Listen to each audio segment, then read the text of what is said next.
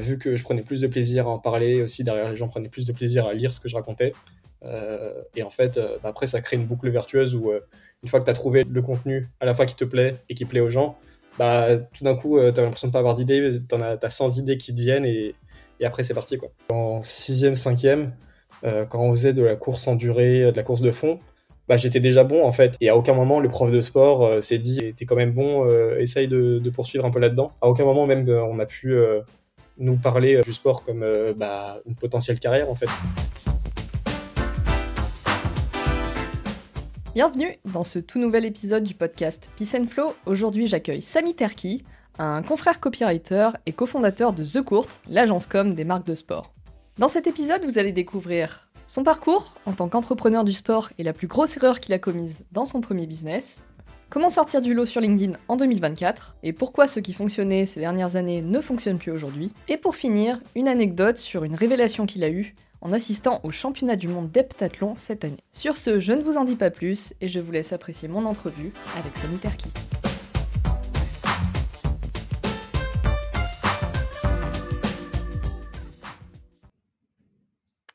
Bonjour Samy, merci beaucoup euh, d'avoir accepté mon invitation.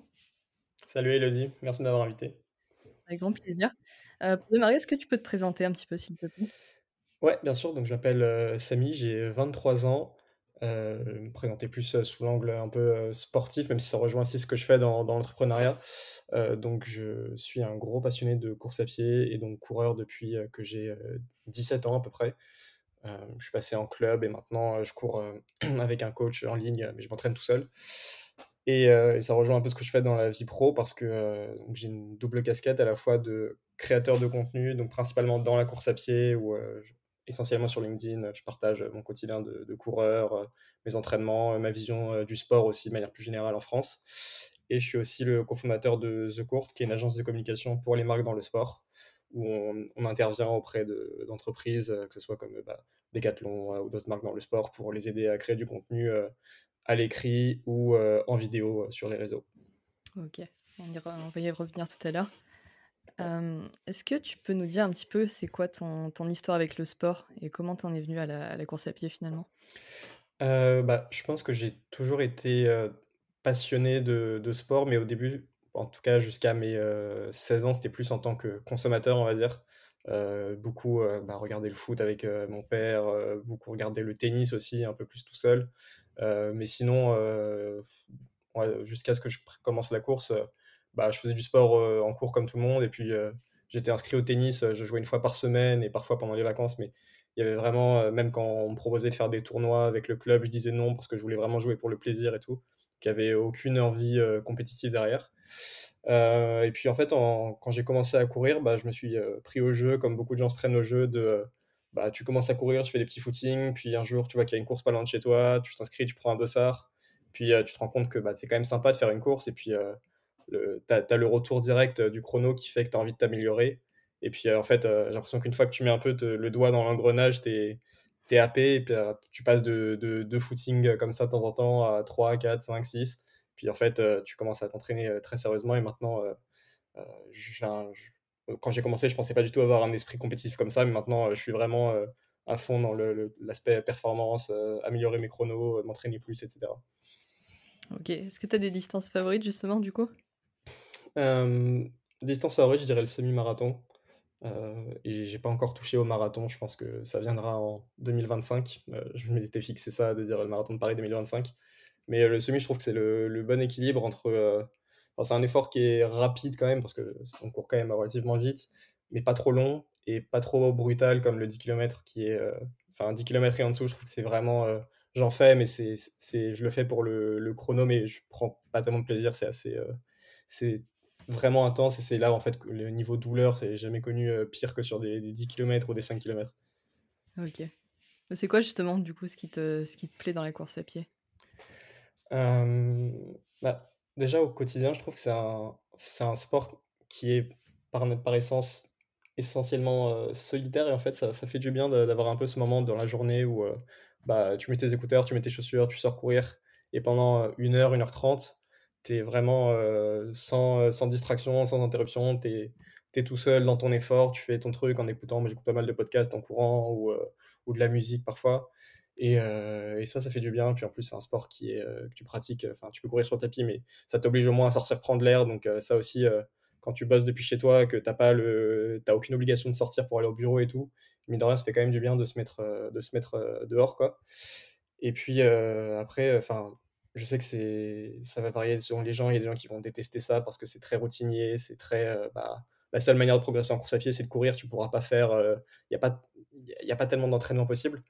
Mais moi, ce ça me convient aussi dans, l'idée que, en fait, c'est quelque chose qui est assez carré où tu sais que si tu fais les, tu mets les, bons trucs en place, tu fais les bons entraînements, tu vas progresser de manière assez, assez certaine. Il n'y a pas trop une dimension technique, tactique, etc. C'est vraiment purement de la performance physique. Et j'ai jamais été très très bon dans les sports qui demandaient de l'esprit d'équipe, de la technique, du... enfin autre chose. Alors que là, pour le coup, je sais que c'est, ça me paraît plus simple, plus pur entre guillemets, et ça me convient très bien.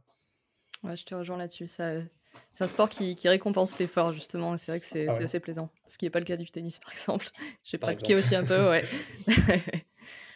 du coup, tu parlais un petit peu de, de, performance. Comment comment organises ton, ton année autour de ça? Quels sont, enfin, comment tu fixes tes objectifs? Et ensuite quelles sont les étapes pour, pour les atteindre?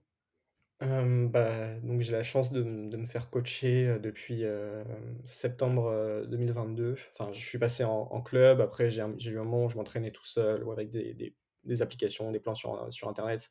Et là, en septembre, j'ai repris un coach et en fait, bah, il y a pas mal de, de la planification qui se passe simplement en discutant avec lui, en, en voyant un peu bah, qu'est-ce qui serait intéressant de faire, en essayant aussi d'espacer les compétitions dans l'année parce que bah, quand j'étais en club, on faisait beaucoup, beaucoup de compétitions parce qu'il y avait la piste, il y avait les crosses, il y avait les, compétitions sur route, etc. Et en fait, quasiment toutes les deux semaines, je faisais une course. Et ça, je me suis rendu compte que ça me plaisait pas trop. je préférais prendre le temps. Parfois, Enfin, par exemple, cette année, euh, j'ai fait, euh, j'ai fait deux courses. Euh, en fin d'année, je vais en refaire une. donc ça fait trois sur l'année, finalement c'est pas beaucoup, mais en fait moi ça me va très bien d'avoir des longues périodes de préparation pour arriver à l'événement, puis ensuite bah, une, deux semaines de coupure, et on repart sur un très long cycle de préparation. Et moi ça me va très bien, j'aime pas être tout le temps en train de préparer une course, puis la suivante, puis la suivante. Je préfère avoir voilà, deux, trois gros événements dans l'année, je sais que je mets tout en place pour être performant là. Et le reste du temps, bah, je m'entraîne et il n'y a pas, le... a pas d'échéance euh, immédiate. Ok. Ce serait pas euh, Maxime Lopez, par hasard C'est exactement Maxime Lopez, Qu'est-ce qui t'a plu chez lui? Euh, bah, En fait, on s'est rencontrés enfin virtuellement avant que, que, ça devienne mon coach par l'angle de l'entrepreneuriat parce que on a commencé à échanger quand lui, il, avait créé, même pas encore la chaîne YouTube, mais le blog Runwise et euh, il était en train de lancer des, petites formations en ligne, etc. Moi, à cette époque, j'avais un autre euh, business qui était aussi dans la course à pied, mais beaucoup plus axé sur les débutants. Lui, il est plus quand même sur euh, des coureurs aguerris slash performance. et du coup, on discutait, on s'échangeait des conseils parce qu'on était tous les deux au début de, de notre parcours entrepreneurial. On s'était un peu aidés. Puis ensuite, du coup, je l'ai vu grossir sur YouTube, d'ailleurs assez rapidement. Et, et j'avais pas pensé à me faire coacher par lui parce que bah, je m'entraînais tout seul et j'avais l'impression que ça marchait bien. Euh, avec du recul, finalement, ça marchait pas si bien que ça. Et puis je me suis dit, bah, ça serait cool quand même d'avoir quelqu'un qui, euh, qui, me structure un peu. Et en fait, euh, bah, c'est la première personne à qui j'ai pensé parce que, bah, un, on se connaissait déjà un peu. Et deux, bah, il était resté dans mon esprit parce que je voyais ses vidéos YouTube régulièrement. Et, et c'est quelqu'un qui est vachement, je trouve, déjà, qui a une personnalité qui est super, on va dire, apaisante, calme, bienveillante. Enfin, ça se voit dans ses contenus, il est comme ça dans ses coachings aussi. Et puis, euh, sa philosophie d'entraînement, vu que lui est parti euh, très tôt euh, en Amérique, au, Canada, bah, ça change pas mal de ce qu'on fait en France. Du coup, ça change pas mal de ce que j'ai connu en club ou de ce que, de ce que j'ai pu trouver sur les plans d'entraînement français, etc. Et ça me convenait bien à ce moment-là de voir autre chose et, et je regarde pas du tout. Ok. C'est quoi, on va dire, le, le, principal bénéfice que tu retires d'avoir un coach versus prendre des, des plans d'entraînement un petit peu lambda, on va dire? C'est vachement le truc de. Bah, j'aime pas dire ça, mais j'ai pas le mot français, donc le l'accountability, d'avoir quelqu'un ou. En fait, fondamentalement, je pense que Maxime serait pas en colère ou déçu si genre je loupais une semaine d'entraînement, tu vois, il enfin, c'est pas qu'il s'en fiche, mais il comprendrait très bien. Mais moi de mon côté, il y a un peu ce truc de OK, il y a quelqu'un qui compte sur moi et quelqu'un à qui je dois rendre des comptes parce que, bah, on s'envoie des messages, je vois ce que je fais, on s'appelle tous les mois et cetera. J'ai pas envie de de passer pour un imbécile au prochain appel, heu, en arrivant en disant, heu: «Bah, j'ai rien fait le mois dernier» ou, «J'ai fait un quart de ce que tu m'as dit» et tout. Là où une application, bah, certes, tu as un plan, mais bah, au pire, l'application, tu la désinstalles ou il y a personne qui va jamais t'envoyer de message. Donc là, il y a vraiment un truc où, heu, tu sens qu'il y a un contact humain qui fait que tu as pas envie de décevoir la personne. Et puis, et puis au-delà de ça, bah, juste, hem, en termes de confiance, même si l'application a été développée par un coach derrière et cetera, heu, j'ai plus je me sens plus à l'aise de suivre le plan de quelqu'un vraiment, plutôt que d'une application où le plan est semi-individualisé parce que, bah, il y a peut-être, heu, 50 000 utilisateurs, donc c'est, fait selon des paramètres que tu renseignes, mais en fait, tu as un plan qui est plus ou moins générique. Là, heu, pour le coup, je sais que c'est vraiment fait pour moi, le temps que j'ai consacré, mon niveau et cetera, donc ça rassure. OK. Du coup, c'est quoi un petit peu tes, tes objectifs, heu, majeurs? Donc tu as dit le le ma le marathon sûrement pas avant, heu, 2025. Du coup 2024, c'est quoi un petit peu tes tes principaux objectifs de l'année? Alors là, je te dis ça, mais j'ai pas encore pris de de dossard pour quoi que ce soit. Mais je me disais, idéalement, un semi-marathon début d'année, donc heu, entre janvier et mars. Je sais par exemple en mars, il y a le semi de Paris évidemment. Janvier, il y a un truc à Barcelone. Au printemps, 10 kilomètres. Heu, à la rentrée, donc septembre, heu, j'ai déjà pour le coup un dossard, heu, parce qu'on m'a offert un dossard pour, la course du viaduc de Millau qui doit faire, heu, 23 kilomètres, je crois. Et fin d'année, heu, bah, ça sera déjà plus ou moins le début de de la prépa marathon pour, heu, l'année prochaine, donc heu, peut-être un semi-marathon pour commencer enfin pour continuer à travailler sur des distances longues. Et et voilà et ensuite ça m'amènera, bah, du coup, tranquillement jusqu'au printemps 2025, heu, pour le marathon. OK. Tu as d'autres, objectifs au-delà du marathon? Bah, après, j'essaye pas mal de de raisonner en termes d'objectifs de de processus, si on veut, plutôt que de plutôt que de me dire, heu: «Je vais faire, heu, tel chrono, je vais faire telle course». Heu, je sais que je suis content de me dire: «Bah, peut-être que dans, heu, dans 6 mois, je je pourrais faire, chaque semaine, je sais pas, heu, 120-150 kilomètres d'entraînement dans la semaine ou que, je vais passer de tel nombre d'entraînements à tel nombre d'entraînements». Ça, c'est des trucs qui m'intéressent aussi de de tester, de voir ce que ça fait de courir plus, de voir ce que ça fait de de changer certaines choses. Donc en fait, c'est un c'est un sport qui finalement, même si on peut se dire que c'est assez simple, en fait, il y a y a plein de paramètres sur lesquels on peut jouer, qui permettent de de toujours s'améliorer, de toujours optimiser plein de choses. Et heu, bah, en fait, l'objectif, c'est juste de, de continuer comme ça, de voir, heu, comment je peux améliorer, de voir ce que je peux ce que je peux faire pour progresser. Puis après, bah, les chronos, ça suivra, mais enfin, j'ai pas envie d'avoir ce truc où une fois que j'ai couru un marathon, je me dis: «Bah, ça y est, j'ai j'ai fini le jeu et j'ai plus envie de courir», quoi. OK. Ce que je voulais dire par là aussi, c'est un petit peu, est-ce que tu as, heu, par exemple des des courses mythiques, tu vois, auxquelles tu aimerais, Mmh. tu aimerais participer ou, heu? Ouais. Bah, là, au moment où on enregistre, il y a eu le marathon de New York il y a il y a 3-4 jours. C'était enfin, c'était le week-end dernier et c'est vrai que quand tu vois les les images, les les retours d'expérience des coureurs, enfin, le tu vois le le moment où ils arrivent dans dans Manhattan et tu as, des des dizaines de milliers de personnes vraiment au bord de la route qui qui hurlent et qui t'encouragent. Enfin, rien que de voir ça, tu ça ça donne des frissons. Tu te dis: «En courant, ça doit être vraiment quelque chose» il y a des courses comme ça, il y a il y a New York, heu, il y a Londres aussi apparemment qui est qui est exceptionnel sur, heu, sur l'ambiance. Heu, donc ouais, il y a des courses comme ça qui qui font envie. En plus, c'est aussi, c'est aussi l'occasion de voyager, mais bon, on a des trucs aussi, en France et même pas très loin de la France qui sont déjà, qui sont déjà super. Mais ouais, ouais, je pour un 1er marathon, je me disais que Paris, c'était bien parce que c'est quand même, c'est quand même «à la maison» entre guillemets. Mmh. Heu, tu as pas le stress du voyage, de découvrir une ville. Mais après, oui, heu, enfin, combiner, heu, découvrir une ville, découvrir une expérience ailleurs, heu et en plus faire une course, bah, carrément. OK. Et du coup, de manière générale, qu'est-ce que le le running t'apporte au quotidien? Qu'est-ce que quels enseignements tu retires de de cette pratique? Et que tu peux appliquer dans ta vie de tous les jours? ouais, ouais, bah, principal enseignement, je dirais que c'est quand même, ça m'a vachement libéré sur, le fait d'être, d'être ambitieux, en fait. Heu, bah, parce que, quand j'avais, avant de commencer ou même, 1res années, j'étais vachement, bah, un peu pépère, tranquille. Je faisais mes je faisais ma vie, mais j'avais pas spécialement de enfin, je savais pas trop où je voulais aller, mais ça me dérangeait pas plus que ça. J'étais, je me laissais un peu porter, puis je me disais: «Bah, on verra bien» et puis, heu, j'avais jamais vraiment eu, une discipline où je sentais que je pouvais devenir très bon et où du coup, j'avais le goût de de l'effort et de m'y mettre à fond et de me dire, ah peut-être que là tu as un potentiel, tu peux faire un truc, vas-y, on va voir jusqu'où on peut aller. et la course à pied, ça a été ça.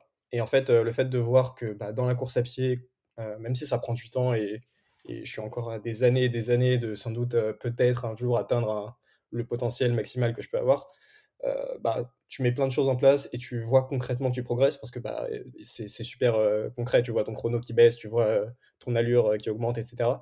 Bah, tu te dis en fait, en fait, je suis capable de faire des trucs. Quand, quand je me fixe des objectifs qui sont, qui sont hauts, bah, je suis capable de les atteindre. Et ça, ça se, trans ça se transfère vachement vers, vers d'autres disciplines. On parle d'entrepreneuriat, ça se transfère évidemment là-dessus. Et puis après, même des projets perso, que ça soit, je sais pas, je suis capable de, je sais pas, apprendre une langue, à vivre à l'étranger, enfin plein de choses comme ça, quoi. Ok. Euh, du coup, au travers de ce, podcast, j'ai aussi envie d'explorer un petit peu euh, quelles sont les, différentes manières de, gagner sa vie grâce au sport, autre qu'en étant athlète professionnel, ou du moins comment l'intégrer dans, son activité. Et toi, en l'occurrence, tu as fait tes premiers pas dans l'entrepreneuriat via un business en ligne sur la course à pied. Est-ce que tu peux nous expliquer un petit peu le contexte dans lequel tu as décidé de te lancer à ce moment-là? Euh, ouais, donc euh, ça remonte à 2020, le premier confinement. J'ai comme, j'ai l'impression que 95 des des des histoires entrepreneuriales qu'on entend en ce moment, c'est normal et en fait, à l'époque, je tombe par hasard, je sais plus exactement, comment, mais sur des vidéos YouTube, d'influenceurs slash coach business slash enfin voilà tu, vois le genre de profil qui parle de gagner sa vie en ligne etc vivre de sa passion enfin tout, tout cette sémantique qui revient beaucoup et qui me, qui me parle à ce moment là parce que je suis en, je suis en stage dans un stage qui m'épanouit pas spécialement enfin l'équipe est sympa et tout mais je me dis bon c'est peut-être pas ce genre de métier que j'ai envie de faire de ma vie quoi donc ça tombait au bon moment et bah, je me dis ok bah pourquoi pas essayer de lancer un, un blog. Je sais pas pourquoi pensé à un blog pas une chaîne YouTube, mais bref, un blog sur un, un, thème, un truc qui me tient à cœur, donc la course à pied. Et, euh, donc c'est parti de là, j'ai créé euh, un blog qui s'appelait, euh, parce que ça n'existe plus, le, Lièvre en basket, où je donnais des conseils en course à pied pour des débutants, genre vraiment des gens qui n'avaient jamais couru de leur vie ou alors qui, qui avaient juste fait une fois un footing le dimanche et qui voulaient s'y mettre un petit peu. Euh, donc j'avais rassemblé une, euh, petite euh, communauté, un, groupe Facebook aussi qui existe encore, je crois, avec quelques centaines de membres. Et j'avais testé de lancer plusieurs petits produits de formation pour aider les gens à courir ne serait-ce que 30 minutes sans s'arrêter, sans être essoufflé. Et avec du recul, maintenant, je vois que j'ai fait des, des, tas et des tas et des tas d'erreurs sur ce business, mais en fait, ça m'a permis de toucher à tout, de découvrir bah, la création d'un blog, la rédaction d'articles, la publicité Facebook, euh, l'email marketing, enfin plein plein de choses euh, qui ensuite m'ont servi plus tard, même si le, au final ça a été un échec, finalement j'en ai tiré plein plein de choses pour, euh, pour tout ce que j'ai fait ensuite. Quoi. Ok. Tu nous as parlé d'erreurs justement, c'est quoi un petit peu les, les erreurs majeures que tu penses avoir faites? La plus grosse erreur, je pense que j'étais un peu trop obsédé par l'idée de me dire il faut que je sois suivi par beaucoup de monde. Là, en l'occurrence, moi, c'était d'avoir beaucoup de monde inscrit à ma newsletter pour ensuite leur proposer des offres je me disais, si j'ai 50 personnes sur ma newsletter, ça sert à rien, il n'y a personne qui va acheter. Alors que si j'en ai 800, forcément, c'est mieux.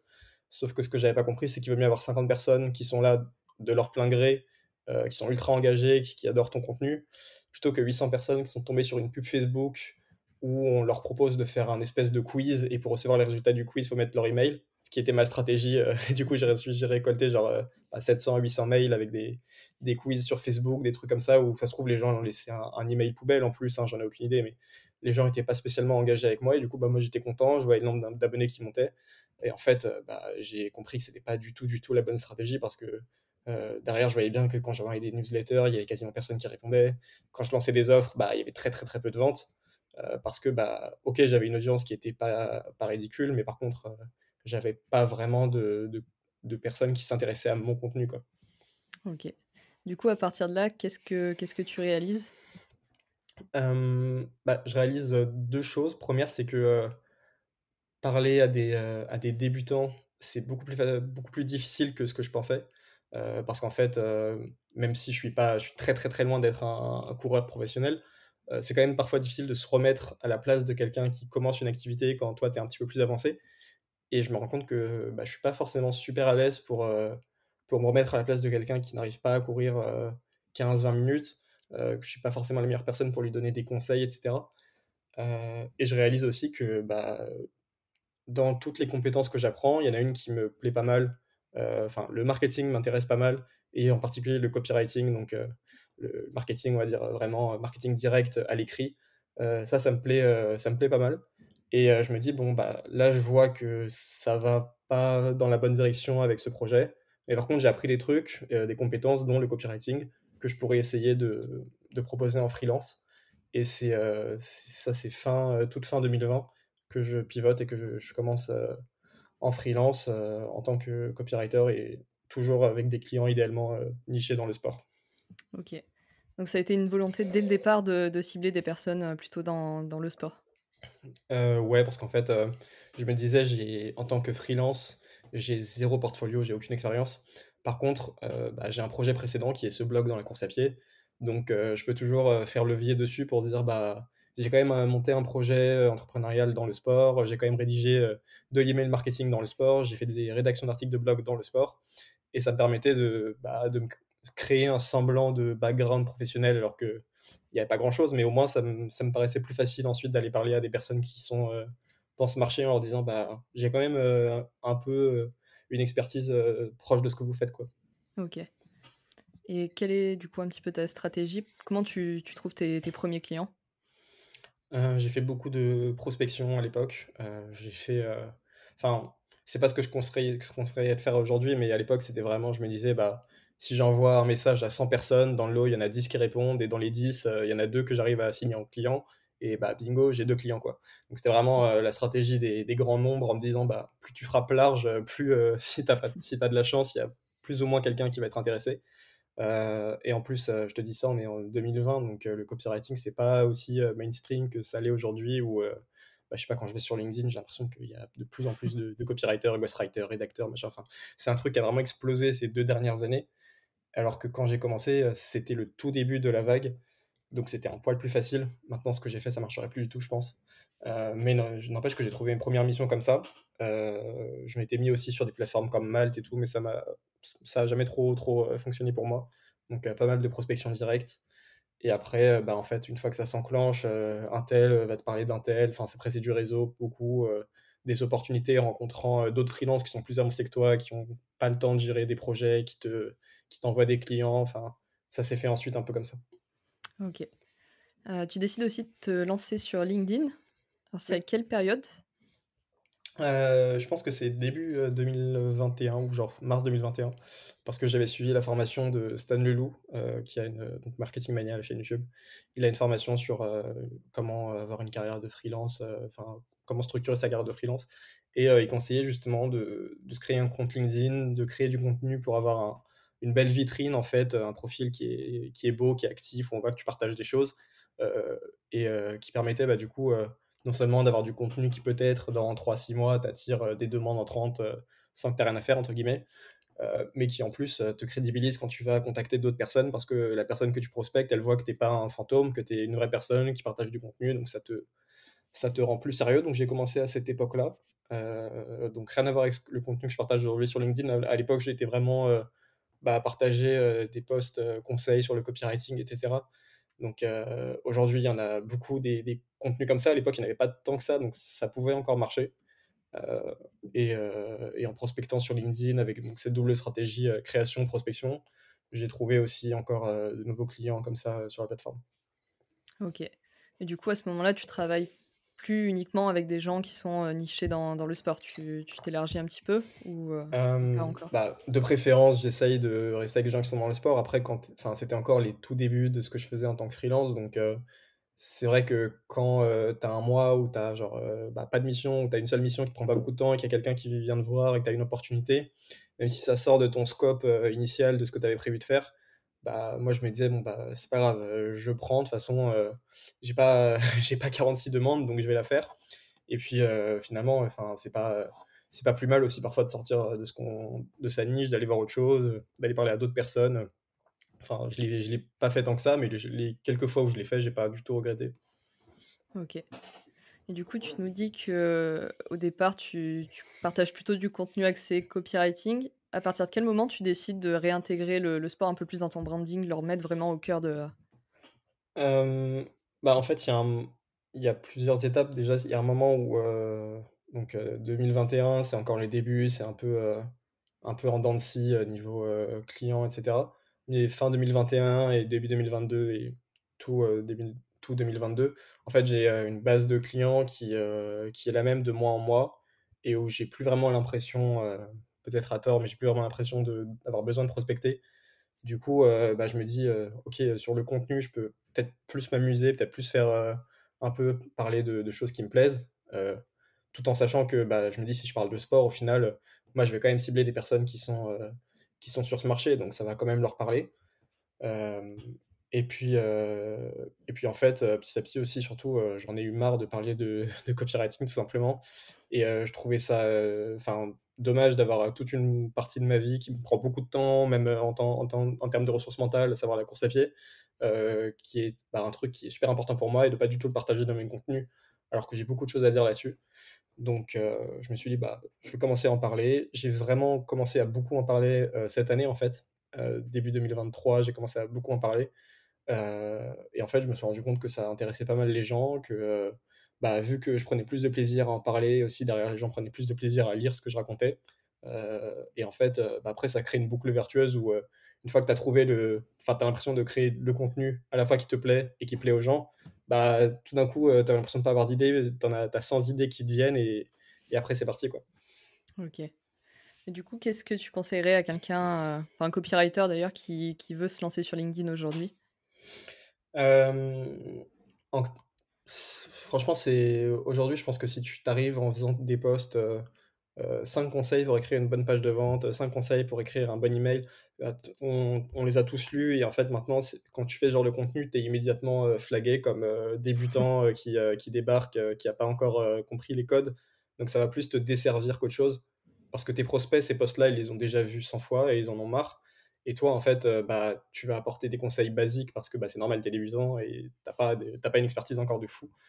Donc, hem, moi, ce que j'ai vu enfin, de ce que j'ai vu, heu, qui marche bien, c'est, des gens qui allaient, se mettre en tant que copywriter ou ghostwriter sur des des marchés très, très, spécifiques, et des marchés où ils ont une expertise, précédente, même, d'une autre vie, que ça soit d'une reconversion professionnelle et cetera, heu, et qui vont parler de de par exemple, Heu, j'avais parlé à une copywriteuse, copywritrice, je sais pas, qui est, spécialisée dans la rédaction de, mmh, fiches de recrutement, heu, parce que, avant de se reconvertir, elle était, responsable RH ou un truc comme ça et elle parle, vachement de politique RH, de trucs comme ça sur LinkedIn. Et ben, en fait, c'est vachement mieux que si elle faisait des des conseils, des tips copywriting parce que, bah, finalement, elle est sur un elle est sur un truc, qui est plus frais, qui est plus neuf, qui lasse, qui lasse moins les gens. Heu, donc heu, voilà, pas hésiter à sortir un peu de de se dire: «Je suis copywriter, je dois parler de copywriting». Non, tu peux tu peux aller, aller un peu plus loin et ensuite essayer de tisser des liens avec, ton expertise métier, quoi. OK. Du coup, toi, en décembre en décembre, en septembre 2021, me semble-t-il, tu lances la la newsletter Les Altépreneurs, qui était à l'origine les entrepreneurs, il me semble. Quelle était la promesse derrière ça? Hem, ouais, alors ça, en fait, ça fait, heu, septembre 2021. Déjà, justement, à l'origine, c'était une newsletter pour, heu, des entrepreneurs où je parlais de copywriting simplement. Heu et en fait, la la base email existe toujours, sauf que maintenant, du coup, la promesse, heu, c'est de d'aider, des entrepreneurs à se remettre à l'activité physique et idéalement, à travers la course à pied parce que c'est ça que je connais le mieux. Mais c'est la même, newsletter, enfin, c'est la même audience qui a évolué, et qui m'a suivi, sur un autre sujet. Mais à l'origine, bah, c'était juste, en fait, où je me disais, bah, OK, c'est cool, je fais de la prestation de service, heu, et cetera. Mais, ça pourrait être bien aussi développer, ma propre audience, pour, partager, bah, ma vision de ce que je faisais à l'époque dans le copywriting, donner des conseils peut-être à des gens qui sont un peu moins avancés que moi, sur, bah, comment, tu peux trouver tes premiers clients, comment est-ce que tu peux gérer une mission, et cetera. Hem et c'était aussi, un moyen, bah, voilà, de peut-être de me diversifier diversifier mes sources de revenus en en créant, bah, des offres de coaching, des offres de formation. Et heu et ça, je l'ai fait, hem, donc de septembre 2021 à, heu, début 2023 et en fait, quand j'ai commencé vraiment sur, LinkedIn à parler à fond de course à pied, j'ai aussi fait le switch, sur ma newsletter où je me suis dit: «Bah, OK, maintenant je vais continuer à parler aux entrepreneurs parce que c'est quand même la cible que je connais le mieux mais je vais leur parler d'autres choses, je vais leur parler de, bah, d'équilibre pro-perso, de, d'activité physique, de comment tu peux aussi sortir un peu de la sédentarité parce que tu es tout le temps devant ton bureau, mais c'est cool d'aller prendre l'air, de, course à pied, etc. Ok, donc aujourd'hui, tu as créé quel type d'offre sur, sur cette newsletter? Aujourd'hui, c'est tout récent, j'ai lancé une offre de coaching en course à pied. donc un, abonnement mensuel où les gens ont accès à un, programme d'entraînement que je fais moi-même après qu'on on se fait un échange au téléphone pour faire un bilan sur là où ils en sont, quel, niveau de forme, quel niveau de pratique, quel temps ils ont à consacrer à la course à pied, etc. Ensuite, moi, je leur prépare un, plan d'entraînement et je suis disponible par message tout le temps pour échanger, améliorer le plan, peaufiner, répondre aux, questions. Enfin, voilà. Ok, d'accord. Et comment les, gens arrivent sur ta newsletter Du coup, c'est quoi un petit peu ton, canal d'acquisition? Euh, bah, Pour l'instant, exclusivement via LinkedIn, parce que je fais pas de contenu vidéo ou de podcast ou ce genre de choses. Euh, même si c'est vrai que à force, je me dis que ce serait bien peut-être de commencer à faire des, vidéos, euh, au moins des shorts, parce que bah, LinkedIn pour l'instant ne le met pas en avant, mais je vois pas comment il pourrait être la seule plateforme qui résiste face à l'omniprésence de la vidéo. Je pense qu'il y a un moment où on y arrivera. Et d'ailleurs, il y a pas mal de créateurs qui repostent leurs shorts sur LinkedIn et ça commence à pas trop mal marcher. Euh, mais pour l'instant, ouais, mon, tunnel, c'est euh, contenu d'acquisition euh, et, de, découverte sur LinkedIn. Les gens voient le lien vers ma newsletter. Je la, la mets pas forcément tout le temps en avant, mais les gens qui veulent la trouver, c'est simple, c'est sur mon profil. donc, ils, trouvent, ils s'inscrivent. Et, et, après, bah, il y a un email qui part toutes les semaines toutes les semaines, euh, j'aborde une thématique différente et toutes les semaines, dans la signature de l'email, il y a un lien vers, euh, vers l'offre de coaching. Donc, euh, c'est plus un travail à long terme dans le sens où, je sais pas, je me dis que la, personne qui me rejoint en coaching, peut-être que ça fait six mois qu'elle me lit sur LinkedIn, trois mois qu'elle lit ma newsletter, et enfin, une fois qu'elle est bien habituée à tout ce que je raconte, elle va, elle va rejoindre le coaching. Mais c'est pas un truc, enfin, je sais que c'est pas pas un achat d'impulsion, quoi. Ok. Aujourd'hui, tu as combien de personnes sur, euh, sur cette newsletter? Euh, Là, il y a 1100 personnes environ. Ok. C'est la seule offre euh, que, que, tu proposes pour l'instant? Pour l'instant, même si je réfléchis à d'autres choses, je sais pas encore quoi, mais voilà, c'est toujours. Enfin, juste pour tester, voir ce qui marche. Enfin, ça, c'est aussi un truc que j'avais appris de, du premier, premier business que j'ai lancé où j'étais un peu obsédé euh, par euh, le modèle euh, il faut vendre des formations en ligne, machin. En fait, tu te rends compte que la question, c'est pas il faut vendre des formations en ligne ou pas, c'est juste qu'est-ce que tu peux faire pour. Enfin, quel problème ont les gens qui sont en face de toi? Qu'est-ce que tu peux faire pour le résoudre? Ensuite, est-ce que le format, c'est une formation en ligne, un webinaire, une masterclass Peu importe, en fait, on, s'en fiche. C'est essaye, tu verras bien ce qui marche, ce qui marche pas. au pire, tu as, testé un truc, ça marche pas, bah, tu peux le réutiliser autrement ou tu as juste appris quelque chose. Donc, franchement, j'ai pas de. Je sais pas exactement quel format prendre, mais je sais que j'ai envie de tester d'autres trucs. Ok. en intro, tu nous as dit aussi que tu étais le, cofondateur de, l'agence euh, The Court. Ouais. Euh, quand et comment est né ce, projet-là? Euh, bah Donc en fait, quand je me lance en tant que copywriter freelance fin 2020, il y a un de mes premiers clients qui s'appelle Arthur Marie, qui à l'époque travaille sur un, projet de, de, création de contenu dans le tennis. il, fait des, il fait des vidéos YouTube avec son frère où il, il, donne des conseils pour les joueurs de tennis, etc. Et derrière, il vend des formations en ligne. Donc ça, c'est un de mes premiers clients que je rencontre via un groupe Facebook. et en fait, depuis, depuis cette époque-là, on a toujours continué à travailler ensemble et on s'est rapproché aussi sur le plan perso. On est devenu plus, plus amis, on parle, on échange beaucoup, etc. Et donc là, Arthur en, enfin, a, fait évoluer un peu son business de vente de formation vers modèle agence. Et en fait, au tout début de l'agence The Court, j'étais encore prestataire.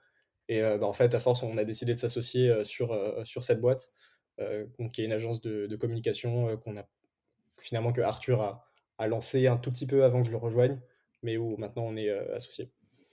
Ok, d'accord. C'est quoi le, globalement les, services que propose l'agence euh, À qui ça s'adresse? Donc le, on va dire le client idéal, c'est une euh, marque dans le sport, que ce soit aussi bien un équipementier euh, que, par exemple, on a travaillé avec Renault pendant Roland Garros. Renault n'est pas une marque de sport, mais autant pour le, pour le coup, à Roland Garros, ils sont partenaires majeurs du tournoi. Donc ils avaient des besoins de création de contenu sur les réseaux.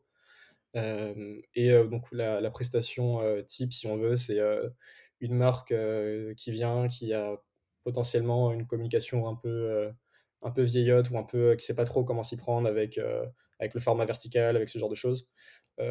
nous, on leur propose des, des, idées et on les met aussi, on leur propose de collaborer avec des créateurs de contenu qui, qui, qui, sont qu'on représente en fait via l'agence et on, on, les aide du coup à, à un peu moderniser leur, leur communication, à, à, travailler avec des, des, créateurs qui connaissent bien les codes de ces plateformes. et ça, c'est on va dire 95% d'émissions.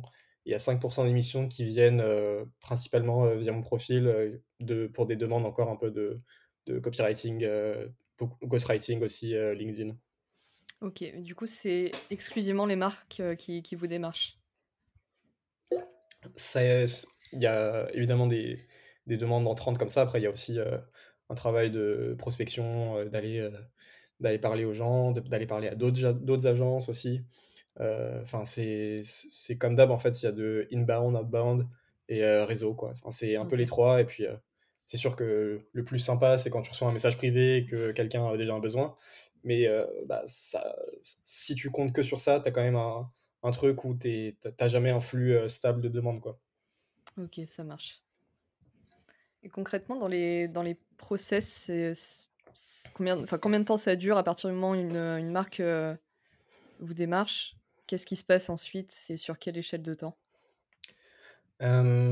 Alors, c'est sûr que si c'est une marque qui arrive avec un besoin, le cycle de vente est beaucoup plus court parce qu'en fait, le besoin, il est déjà présent, donc ils, attendent juste qu'on leur propose une solution et on peut démarrer. Par contre, quand c'est nous qui allons proposer à une marque, qui allons nous présenter à une marque, qui allons essayer de comprendre les besoins, ensuite de revenir avec une offre, etc., bah, on est sur des cycles de vente qui peuvent parfois prendre plusieurs mois parce qu'en fait, tu parles à quelqu'un, mais déjà la personne peut être intéressée, mais sauf que c'est pas elle qui a le pouvoir de, décision, il faut qu'elle valide ça avec son N plus 1. Euh, ensuite, bah, le temps qui débloque des budgets, peut-être que ça sera pour le prochain trimestre ou alors pour le début de l'année prochaine. Donc c'est vraiment pas aussi simple et aussi immédiat que bah, justement de vendre une formation en ligne où boum la personne reçoit le mail, elle clique, elle achète. Là il y a vraiment un truc de bah c'est des cycles de vente qui sont longs. Par contre, une fois que la marque est engagée, c'est aussi des missions qui vont durer longtemps en général parce que bah, à partir du moment où tu es satisfait de, de, l'agence avec qui tu travailles pour ta création de contenu, tu n'as pas forcément envie de, recommencer la démarche d'onboarding avec une autre agence tous les six mois. Aujourd'hui, vous êtes, vous êtes combien dans l'équipe? Alors, c'est, on est deux, donc deux cofondateurs. et après, c'est exclusivement des personnes qui sont en, qui sont en freelance. Mais euh, on a euh, un euh, Customer Success Manager donc, qui gère les relations avec les marques, une personne qui nous aide sur la partie commerciale. Et après, on travaille avec différents créateurs de contenu bah, qui sont eux, plus, qui travaillent avec une marque ou plusieurs marques pour aller réaliser les vidéos pour, pour ces marques. Et après, une partie, enfin deux ou trois autres personnes sur tout ce qui va être montage vidéo, prise d'image, design, design graphique, etc. Ok. Et toi, du coup, aujourd'hui, c'est quoi ton, ton, rôle un petit peu euh, au sein de cette agence? Là, le... on va dire que l'essentiel du, du, travail, c'est d'aller parler, euh, d'aller parler aux marques euh, en toute la, la, première partie en fait de, du, du, cycle de vie avec la marque. Donc de rencontrer la personne, de comprendre les besoins, de faire un, brief, de faire une recommandation, de, trouver les idées de, ce qu'on va faire, d'aller le vendre. Euh, et, une fois que la prestation est validée, par contre, ça passe dans les mains euh, bah, du créateur, du Customer Success Manager. Et là, moi, je suis beaucoup moins impliqué, par contre. Ok, d'accord. Et euh, ce serait quoi un petit peu Est-ce que vous avez des stratégies pour, pour développer cette agence sur le long terme? Bah Là, on essaye aussi d'aller recruter de nouveaux créateurs, justement. Parce qu'on travaille, il y a des créateurs avec qui on travaille depuis très longtemps et avec qui ça se passe super bien, mais ils sont beaucoup en fait orientés sur les sports de raquettes, le tennis, etc. Et on aimerait bien aller chercher bah, dans d'autres sports aussi, d'aller chercher, je sais pas, des créateurs plus dans le, dans le foot, le basket, le, fitness, etc. Pour, parler à d'autres personnes, parler à d'autres marques dans d'autres marchés. Donc ça, c'est une, pour l'instant, c'est la plus grosse piste qu'on essaie de mettre en place là, on, est vachement sur le tennis parce qu'en fait, bah, comme, comme je te disais, la personne, Arthur, avec qui je suis associé, à la base, lui, il vient de, enfin, il est entrepreneur principalement dans le tennis. Du coup, c'était là qu'il avait beaucoup de, beaucoup de réseaux. C'était là que c'était plus facile aussi de, démarrer, de démarrer l'agence. Mais maintenant, c'est, on se dit que, enfin, finalement le, tennis en France, c'est un, enfin, c'est à la fois un gros sport et un, et un petit sport par rapport au foot ou même en termes de pratiquants. Le running, ça, ça, ça écrase largement le, le tennis. donc, il y a plein d'autres, trucs à aller faire. Ok. C'est quoi un petit peu du coup votre process de recrutement pour, pour trouver justement un créateur sur, sur une thématique précise? Bah, Déjà, les créateurs actuels avec qui on travaille, c'est évidemment des gens qui sont beaucoup, beaucoup sur, sur les réseaux, donc ils, ils savent, enfin, ils connaissent les, les, profils, ils voient passer les vidéos des, des autres, etc. Donc, eux, déjà, ils peuvent nous faire remonter en disant Ah, j'ai vu un tel qui fait des vidéos sur tel truc, c'est génial, vous devriez aller lui parler. Donc, ça, ça marche déjà assez bien.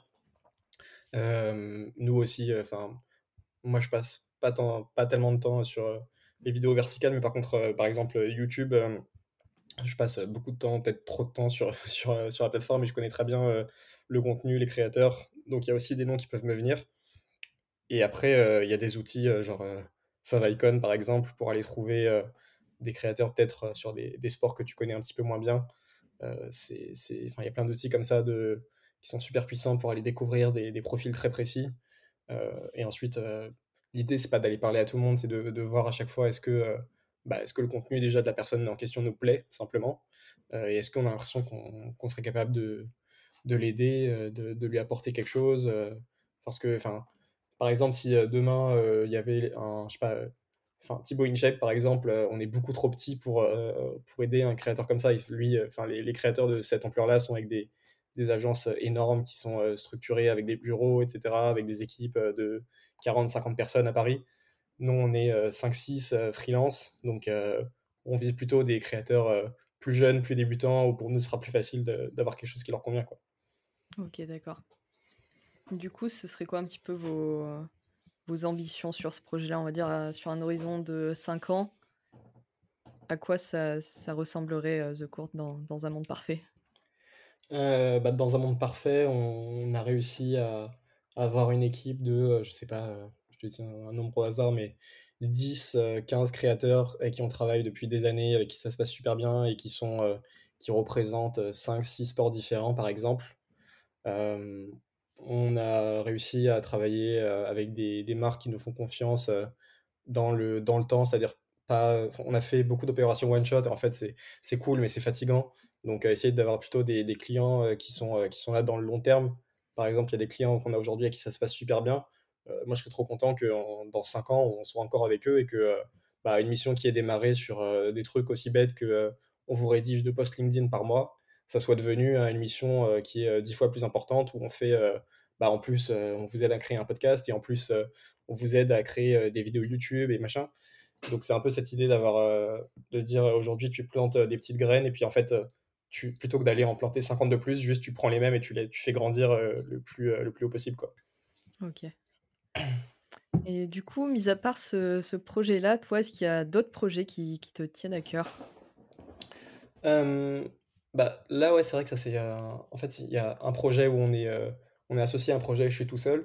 Si on revient sur le projet où je suis, euh, où je suis tout seul, bah, on parlait de voilà de d'aller tenter des, de faire de, de, la vidéo. Je sais que, par exemple, moi, depuis tout petit, j'ai l'impression d'avoir grandi sur YouTube. Enfin, je regarde du contenu vidéo depuis toujours c'est sûr que c'est un truc qui, qui est peut-être plus intimidant que de poster sur LinkedIn, mais je me dis, bah, pourquoi pas essayer enfin, la, course à pied, le running sur, je sais, sur Instagram, c'est un truc qui est gigantesque. plein de coureurs qui partagent leurs trucs, leurs, entraînements, leurs, leurs, courses, etc. Donc pourquoi pas essayer, voir ce que ça donne. publier, j'en ai absolument aucune idée quoi, mais ça, c'est un truc que voilà, j'ai dans un coin de la tête. C'est juste que j'ai pas encore eu le déclic de me dire euh, vas-y, c'est bon, je tourne une vidéo, je tourne un short, je la publie et puis on voit ce qui se passe. Ok. Mais c'est pas exclu du coup dans les années à venir euh, Non, et puis bah, en plus, euh, enfin il y a probablement un moment où ça sera. Enfin, je vois pas comment ça, ça pourrait pas. Ça va s'imposer en fait à moi d'une manière ou d'une autre.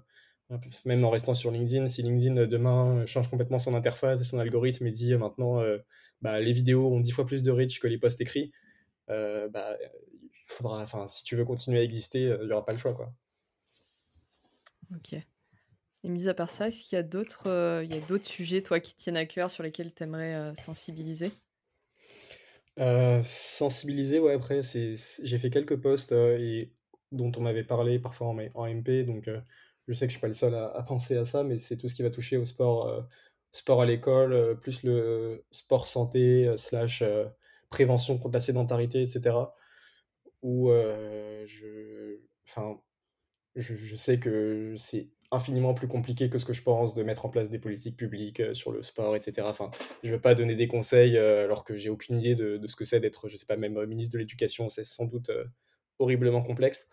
Mais, mais quand même, j'ai l'impression que la vision du sport que j'ai aujourd'hui versus la vision du sport qu'on me donnait à l'école et que j'avais à l'époque, ça n'a ça rien à voir et il y, a des, y a des discours peut-être que j'aurais aimé entendre à l'époque que j'ai pas entendu quoi. Comme?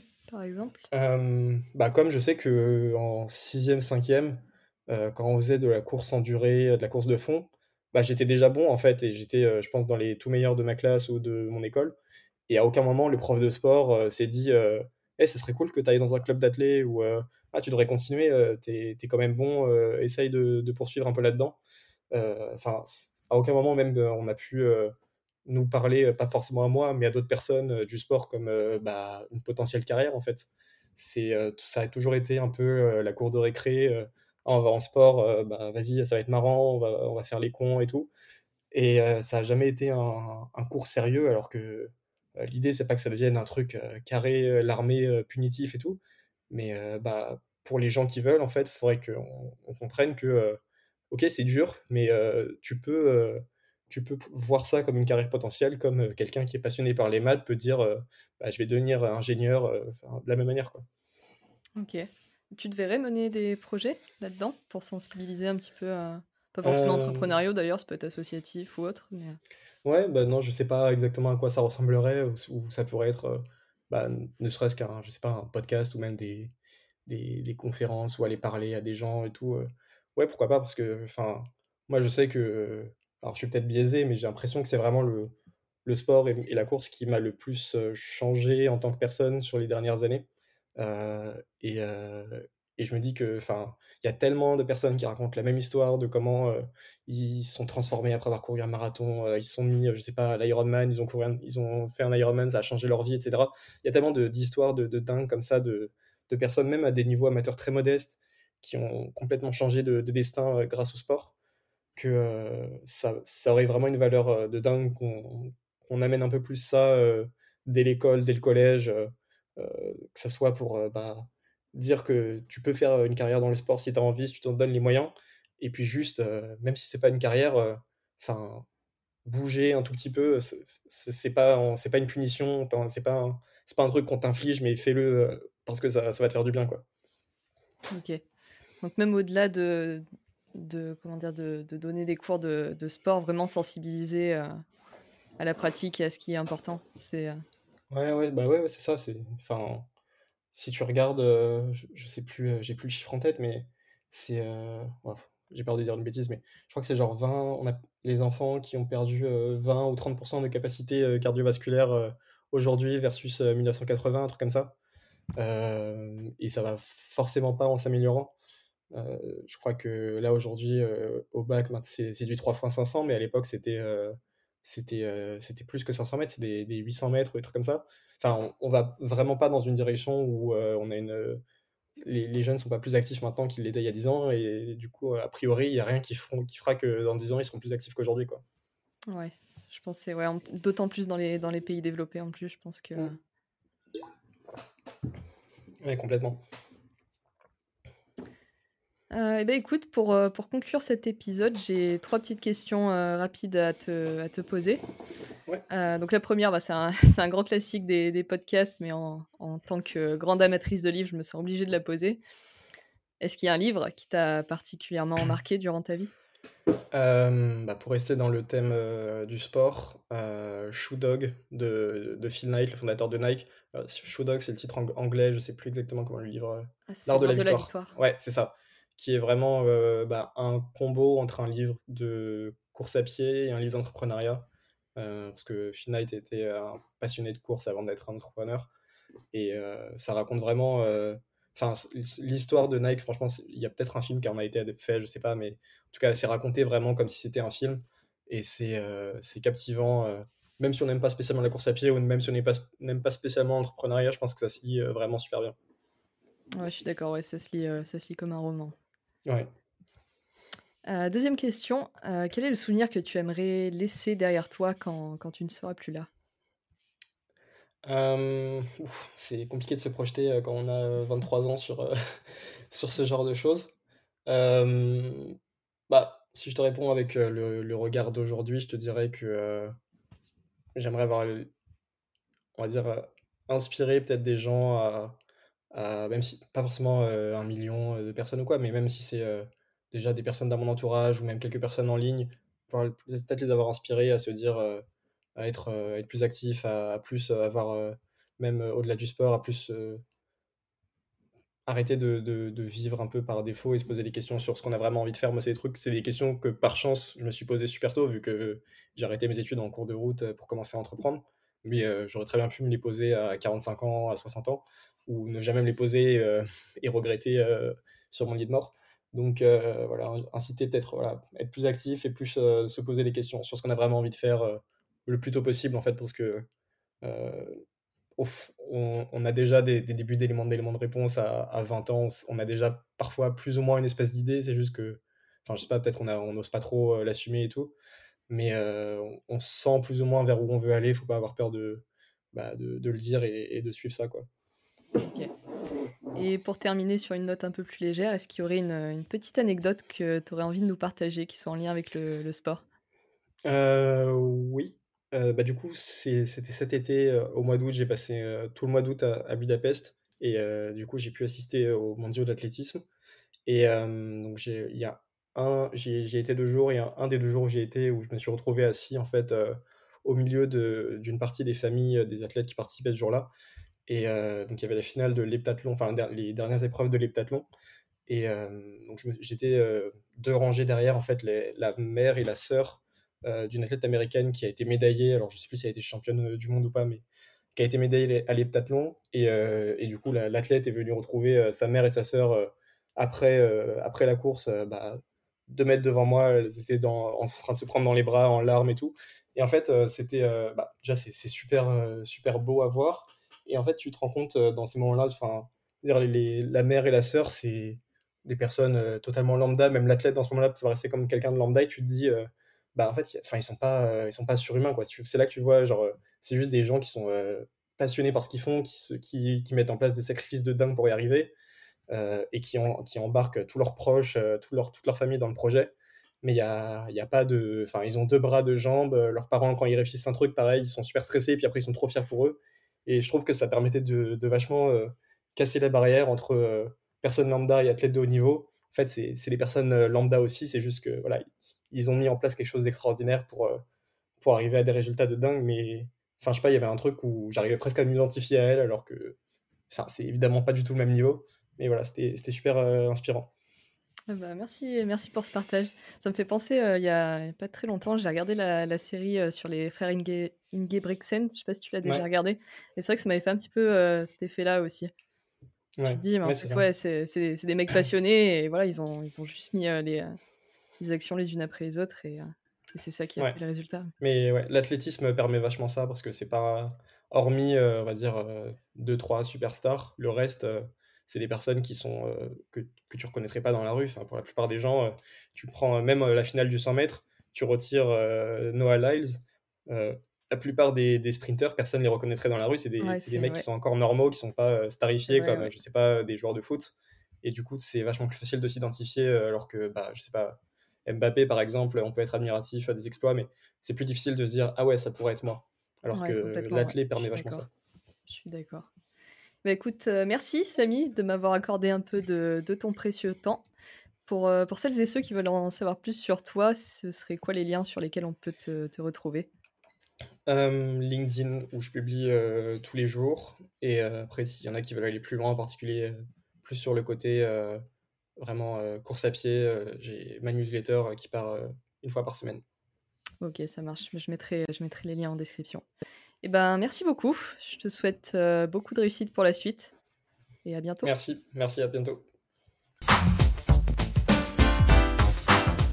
Merci d'être resté jusqu'au bout de cet épisode. Si vous avez passé un bon moment, le meilleur moyen de nous le faire savoir, c'est de prendre deux minutes pour vous abonner et laisser une revue 5 étoiles sur Apple Podcast et ou votre plateforme d'écoute préférée. Si vous nous regardez sur YouTube, pensez bien à vous abonner à la chaîne et à laisser un commentaire, ça aide au référencement. Je compte sur vous, c'est important, surtout au démarrage, donc merci beaucoup à tous ceux qui le feront. Sur ce, je vous donne rendez-vous la semaine prochaine pour un tout nouvel épisode du podcast Peace and.